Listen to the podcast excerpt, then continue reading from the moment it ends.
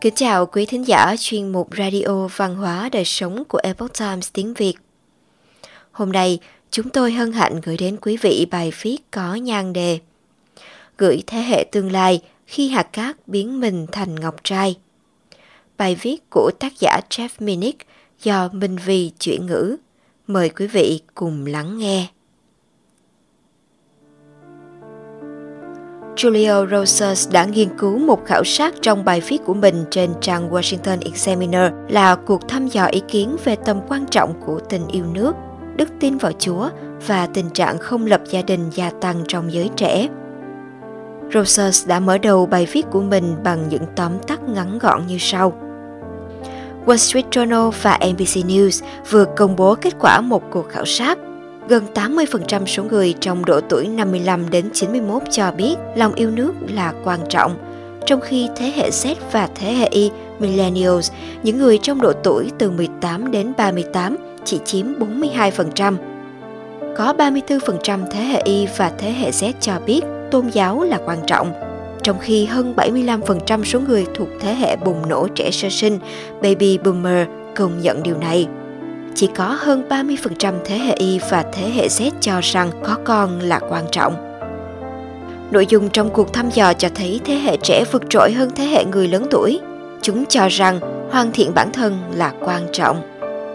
Nếu chúng ta là một trong số những người tin vào giá trị của lòng yêu nước, đức tin và gia đình, thì khi nhìn vào bản kết quả này, có thể đa số chúng ta sẽ lắc đầu ngán ngẩm và tự hỏi chuyện gì đang xảy ra với thế hệ Y, những người sinh từ năm 1982 đến năm 1995 và thế hệ Z, những người sinh từ năm 1995 đến năm 2015. Tình yêu đất nước, tình yêu Thiên Chúa, tình yêu gia đình, mong muốn có con, đó không phải là những nền tảng cơ bản của nền văn minh sao? Tại sao giới trẻ lại không cho đây là điều quan trọng? Chúng có vấn đề gì sao? Đáp án cho câu hỏi cuối cùng thật đơn giản. Đất nước chúng ta mới thực sự tạo ra vấn đề. Từ khi những đứa trẻ này mới vừa rời tả, chúng đã sống trong một nền văn hóa thường xuyên coi thường các lý tưởng, thể chế hoa kỳ, đức tin tôn giáo và mái ấm gia đình từ những năm 1960, các phương tiện truyền thông, nhà phát triển giáo dục, nhà phê bình đã phá hoại lịch sử và lý tưởng của Hoa Kỳ. Những kẻ tấn công và phê bình này đã khiến đất nước của chúng ta phải hứng chịu những cái chết bởi hàng nghìn vết cắt. Đến nỗi tại một số khu vực, những gì chúng ta thấy bây giờ là làn sóng hận thù và chỉ trích đất nước. Chẳng lâu sau đó, các tín đồ tôn giáo cũng phải hứng chịu những trận công kích tương tự. Họ bị chế giễu vì thừa nhận có một quyền năng cao hơn và bị nhạo báng khi trung thành với đức tin truyền thống của mình. Đặc biệt đối với những vấn đề liên quan đến tình dục và phá thai. Mặc dù chúng ta vẫn thường nói lời đại bồi, chúng ta tin tưởng vào Chúa vẫn là phương châm của quốc gia chúng ta. Các nhà hoạt động, thẩm phán và chính trị gia từ lâu đã đánh giặc tôn giáo và lời cầu nguyện ra khỏi các lớp học và quảng trường công cộng. Có rất nhiều bằng chứng cho thấy nền văn hóa hiện nay của chúng ta không thân thiện với rất nhiều các gia đình. Ví dụ, so sánh quan điểm về cuộc sống gia đình trên truyền hình và trên phim ảnh từ 40 năm trước cho đến nay. Bạn còn nhớ những bộ phim như Ngôi nhà nhỏ trên thảo nguyên, Những năm kỳ diệu, Câu chuyện Giáng sinh hay Cha của cô dâu và hãy thử nghĩ về một chương trình truyền hình hoặc một bộ phim trong thập kỷ qua mang một bức chân dung tích cực về một gia đình còn nguyên vẹn, cha, mẹ, con cái. Đối với việc theo đuổi sự hoàn thiện bản thân, chúng ta đã truyền thụ cho lớp trẻ câu nói tôi là người đặc biệt. Chúng ta đã dạy con cái mình rằng thế giới vận hành quanh chúng trong quá nhiều trường hợp, chúng ta đã bỏ qua việc dạy chúng đôi khi cần phải hy sinh, nghĩ cho người khác trước khi nghĩ cho bản thân, tìm cách đạt được điều tốt đẹp, lớn lao hơn nhu cầu thỏa mãn mong muốn của bản thân. Chúng ta mong đợi lớp trẻ tin vào điều gì?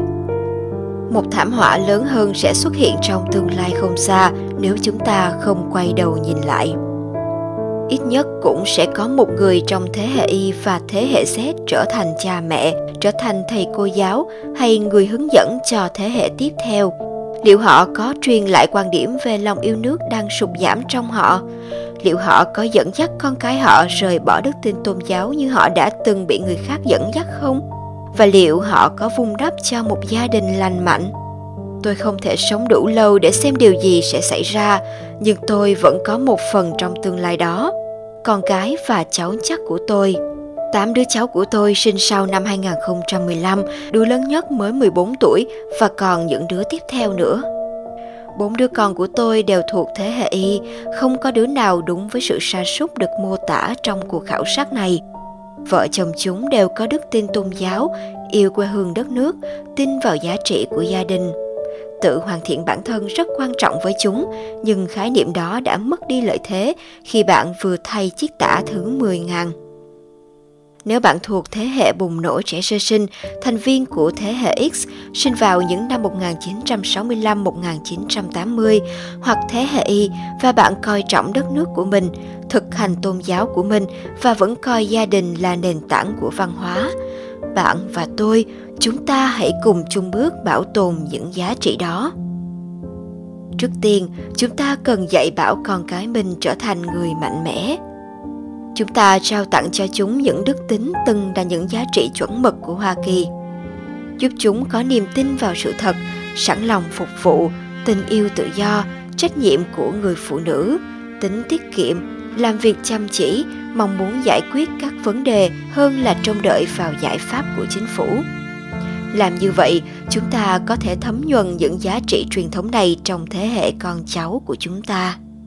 Tiếp theo, cần dạy bảo con cháu chúng ta rằng chúng không chỉ nhận được sự giáo dục trong lớp học, một sự nỗ lực vĩ đại và cần thiết, mà còn phải hiểu ý nghĩa của tuyên ngôn độc lập và tại sao đây là một trong những văn kiện vĩ đại của thế giới.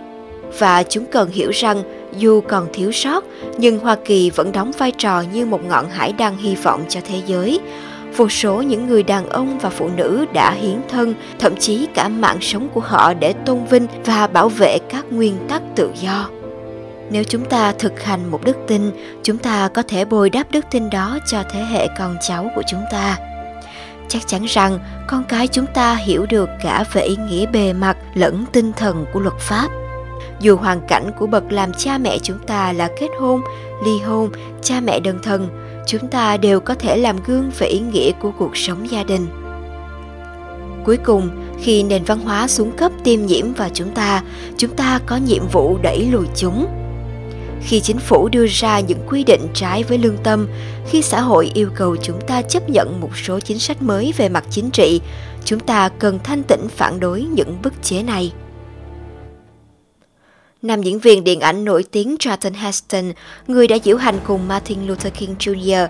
và sau đó trở thành người đại diện lên tiếng cho chủ nghĩa bảo tồn truyền thống. Trong một bài phát biểu tại Đại học Harvard vào năm 1999, ông đã nhấn mạnh Nhưng khi được chỉ cho cách suy nghĩ, điều cần nói hoặc cách cư xử, chúng tôi không làm như vậy. Chúng tôi không tuân theo các giao thức xã hội bóp nghẹt và kỳ thị quyền tự do cá nhân Tôi đã học được sức mạnh tuyệt vời của sự bất tuân từ Ngài Kinh, người đã học được nó từ Gandhi, Pharaoh và Chúa Giêsu và mọi người vĩ đại khác đã lãnh đạo những người có lý trí chống lại những người có quyền lực.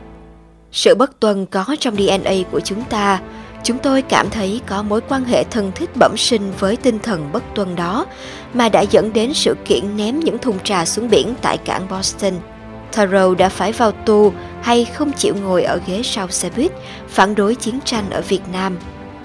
Cũng trên tinh thần đó, tôi yêu cầu các bạn từ chối sự đúng đắn văn hóa với tinh thần bất tuân lớn đối với các cơ quan quyền lực bất hảo, các chỉ thị xã hội và các luật lệ tồi tệ làm suy yếu tự do cá nhân. Hãy nuôi dạy nên những đứa trẻ có tư duy vững vàng, giáo dục chúng, bơi ngược dòng khi cần thiết những nỗ lực xem ra có vẻ nhỏ bé hay không đem lại kết quả mong muốn. Nhưng xin nhớ rằng mỗi hạt cát trượt dưới vỏ con hầu có thể sẽ tạo thành một viên ngọc trai. Chúng ta là những hạt cát đó và chúng ta có thể khiến mình trở thành những viên ngọc trai. Tác giả Jeff Minnick có 20 năm kinh nghiệm giảng dạy lịch sử, văn học và tiếng Latin trong các cuộc hội thảo về giáo dục tại nhà ở Asheville, North Carolina. Hiện ông đang sống và sáng tác tại Front Royal, Virginia. Quý thính giả thân mến, chuyên mục Radio Văn hóa Đời Sống của Epoch Times tiếng Việt đến đây là hết. Để đọc các bài viết khác của chúng tôi, quý vị có thể truy cập vào trang web itviet.com. Cảm ơn quý vị đã lắng nghe, quan tâm và đăng ký kênh. Xin chào tạm biệt và hẹn gặp lại quý vị trong chương trình lần sau.